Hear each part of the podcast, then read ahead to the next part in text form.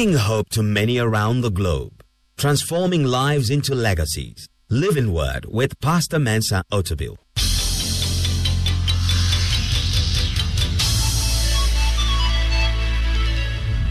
And now, today's Word. I'm continuing my ongoing series, Life in the Spirit. And this would be part number five of Life in the Spirit. And my subtitle is A New Spirit.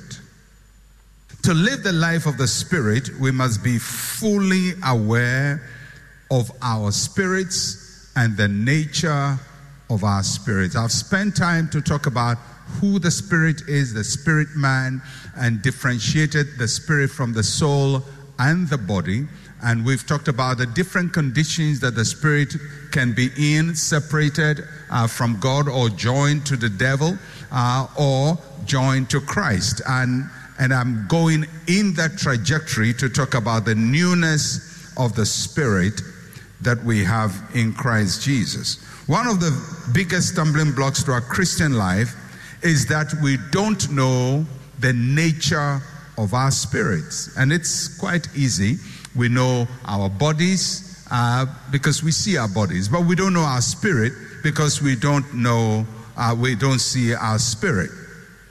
And so we become so aware of our physical reality that we pay very little attention to our spiritual reality. And this is compounded by the fact that most Christians think that the spiritual life is for quote and unquote men and women of God. Uh, but you know, God's promise in the, in the book of Joel is that his Holy Spirit will fall upon everybody, men and women, young and old. So today we're talking about our new spirits, because it is through our new spirits that we have our spiritual encounters. We're going to begin with a prayer uh, that uh, King David prayed after his sin uh, with Bathsheba, and it's in Psalm fifty-one. And uh, in Psalm fifty-one, uh, David prayed, and uh, he asked God to help him out because he had done something very terrible. He had committed adultery and committed murder in the in the process. Uh, two very, very mortal sins, very grievous sins. And and David is wondering how uh, God will fix him. And and in Psalm fifty-one, uh, he talks about many things, but there are two things I want you to uh, to note uh, today. First, he talked about the problem, and the problem he. He articulates it in verse five, Psalm fifty-one, verse five. And he articulates it so clearly. He says, "Behold, I was brought forth in iniquity, and in sin my mother conceived me." So David is said, literally saying, I can't help it. I am just a sinful person. And, and sin uh, is something I do constantly. So what David basically is saying is that sin is part of me and of my nature. Sin is part of me and of my nature. So, I mean, it's, it sounds like a good excuse, but it, it, it's also a very, very uh, hopeless excuse. Uh, because if he says that, it, then it means there's no remedy for him. It means he's going to continue uh, doing what he's doing, because he says, it's part of me. I was born in it. Uh, it. It's part of my nature. So how do we solve this problem that David is talking about, that sin is part of my nature? And, and I'm sure some of us sometimes feel that way. You feel sin is part of my nature. I'm just, just the way I am. I, you know, I'm, and, and then you continue sinning. But, but David didn't stop there. He propounded a solution to the problem. And for the solution, uh, he, he spoke in verse ten. How is God going to solve this problem where David says, I, I, I was born in sin? Uh, verse ten of Psalm fifty-one, he gives us the solution.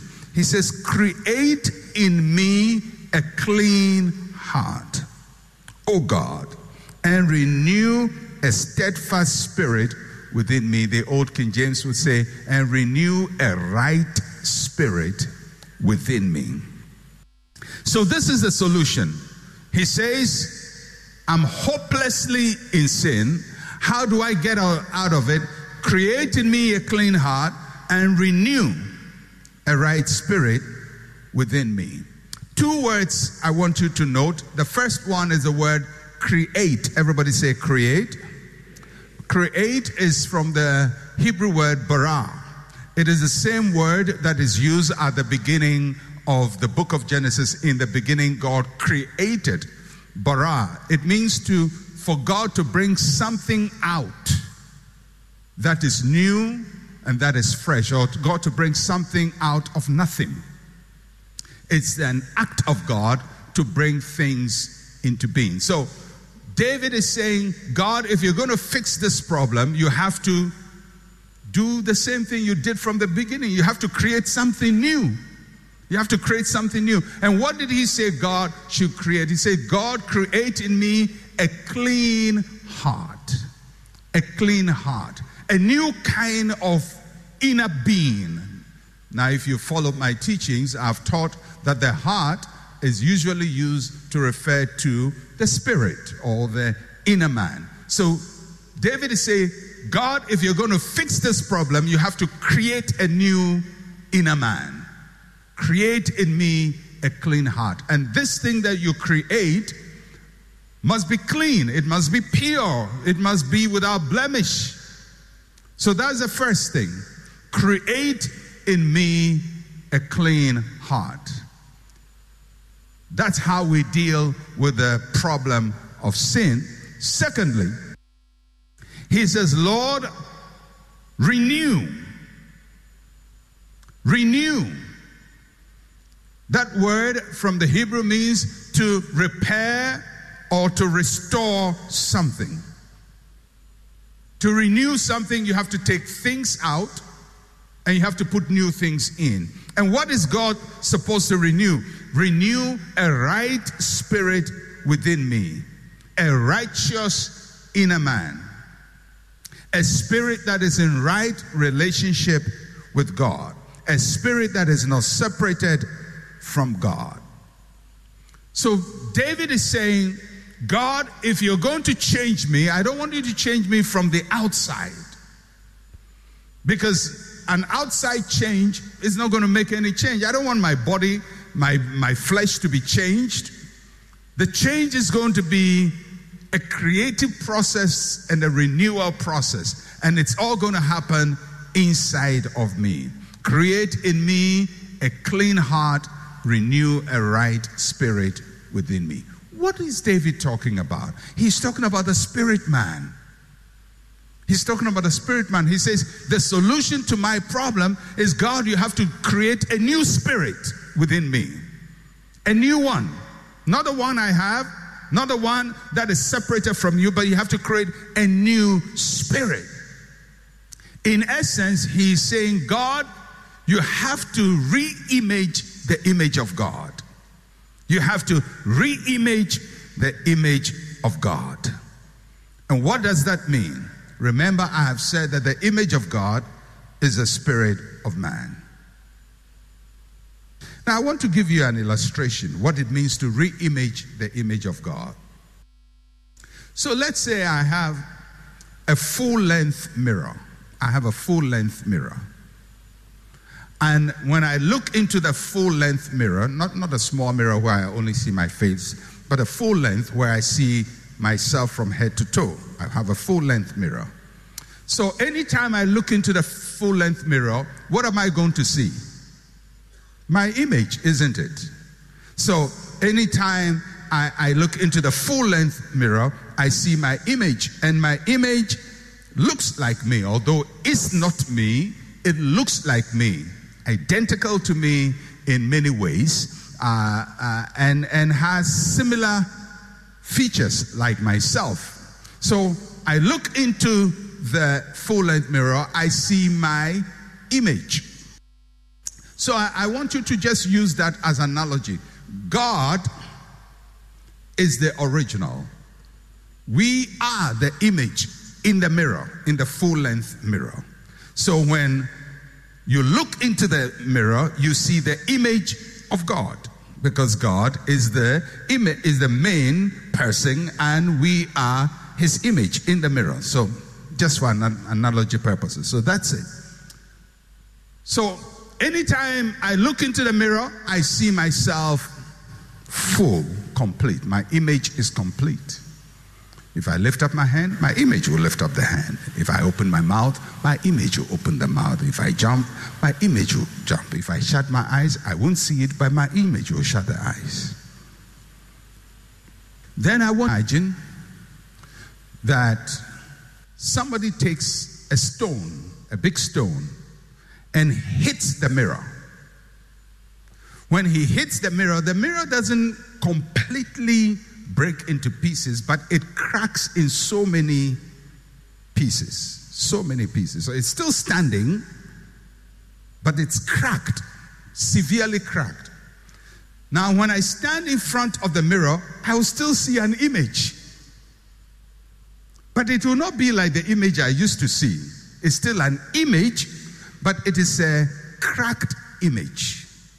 It is an image that has been distorted. So, some if, if I want to fix the image, I don't feel fix the original, because there's no, nothing wrong with the original, with God. There's a, something wrong with the image. So, granting that I have powers to fix mirrors, and I'm able to fix the mirror perfectly without any cracks showing, what will happen? I will see the image back. So, God created man in his image. Perfect, looking like God. Sin, stone, boom, cracked the mirror. So the image is there. The human being, the sinner, is still the image of God. The unbeliever is still the image of God, because he has spirit in him. But that image of God does not fully look like God. It is a cracked image. For God to fix the problem, he has to fix the mirror so that the image we see will be exactly as the original. Are, are you getting me? So when David says, Lord, create in me a, a clean heart, renew a right spirit in me, he's saying, God, you have to re-image the thing. You have to fix the mirror so that what was would be again. So the image of God, or the image of man that represents God, will be as perfect as the first image before it was cracked. Now, a cracked image of God is still an image of God. And that is why you cannot say, well, somebody is, is a bad person, so you can treat him any how. The reason why we treat every human being with dignity, because every human being is the image of God. Even the thief is an image of God. The armed robber is the image of God. We wish they were not image of God, but they are image of God. You know, you see, you see a murderer, and you, you wish he's the image of the devil, but it's the image of God. He is, however, a cracked image of God. The image of God that has sin come to destroy it. It is only in Christ that the image of God can be put back together to look as clean as God wants it to look. All right. So God re-imaged the image of God. The imago Dei was fixed together. And that's what David is praying. He says, Lord, fix it together. So when we talk about the life in the Spirit, it is the life of the Spirit. The life in the Spirit is the life of the Spirit. But what kind of spirit are we talking about? Are we talking about the cracked spirit? No. We are talking about the image, the re-image image of God, the perfect image of God, the image of God put together. So if you're going to walk in the Spirit, move in the Spirit, we have to move with the image of God that has been put together. The question is, can people move in the Spirit with a cracked image of God? Yes, because it's still image, it's still spirit. Occultists, they operate in the spirit. Uh, necromancers, people who talk to supposedly dead spirits, They would, they would talk to your grandmother who died, or talk to somebody and say, your grandmother says you didn't bury her well, you have to go and bury her well. And, and then they will give you all kinds of details that will confuse you. And, and the thing seems very, very accurate. But the information is, is some way. It's some way because it's not biblical. But the knowledge they are bringing is accurate. Why? It's still an image of God. The unbeliever, even the demon worshiper, has a spirit in him. It's not a perfected spirit. It's a cracked spirit, but it's a spirit, and can bring you cracked messages. Can bring you all kinds of things. Those of you who, who get fascinated by these things, they, they can bring you all kinds of things. And, and you say, but, but what he said is true. Yes, as I've said many times, truth is not a proof of the source. Because in the spirit world, there is information everywhere. And every spirit or anyone who has learned to be to train and to be conscious of spirit will get a message in the spirit world. But if his spirit is cracked, then what he is going to get is a cracked message. It may seem accurate, but it will crack you up. All right, so what is David praying for? He says, Lord, fix me up. How do you fix me up? In my spirit. How do you do it? You have to create it. Because you can't, you can't, you can't just pick it from anywhere. You, you, it has to come from you. You have to create it. Create in me a clean heart. Now, I want you to go with me to Ezekiel chapter thirty-six. Ezekiel chapter thirty-six, verse twenty-six and twenty-seven.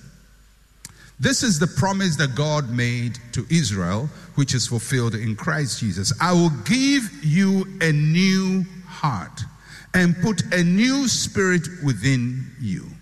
I will take the heart of stone out of your flesh. I'll give you a heart of flesh. I will put my spirit within you and cause you to walk in my statutes, and you will keep my judgments and do them. So two things, two major things God says he's going to do. First, he says, I will put a new spirit within you. A new spirit within you. A new spirit within you. A new imago Dei. A new spirit within you. Because he says, I'm going to take the old and I'll put a new spirit within you. Then the second thing he said, he says, I will put my spirit within you. I will put my spirit within you. Verse twenty-seven, verse twenty-six, a new spirit within you. I will put my spirit within you. Two different things. The new spirit within you is not the spirit of God. It's the spirit of man created afresh. The new spirit. So the day you got born again, you receive a new spirit. A new spirit. But the good thing is that new spirit does not exist by itself. God says, when I give you the new spirit, then I will put my spirit within you. So when the spirit of God comes within you, guess where the spirit of God lives within you? Within your spirit. So two things are happening. A new spirit within me, God's spirit within me.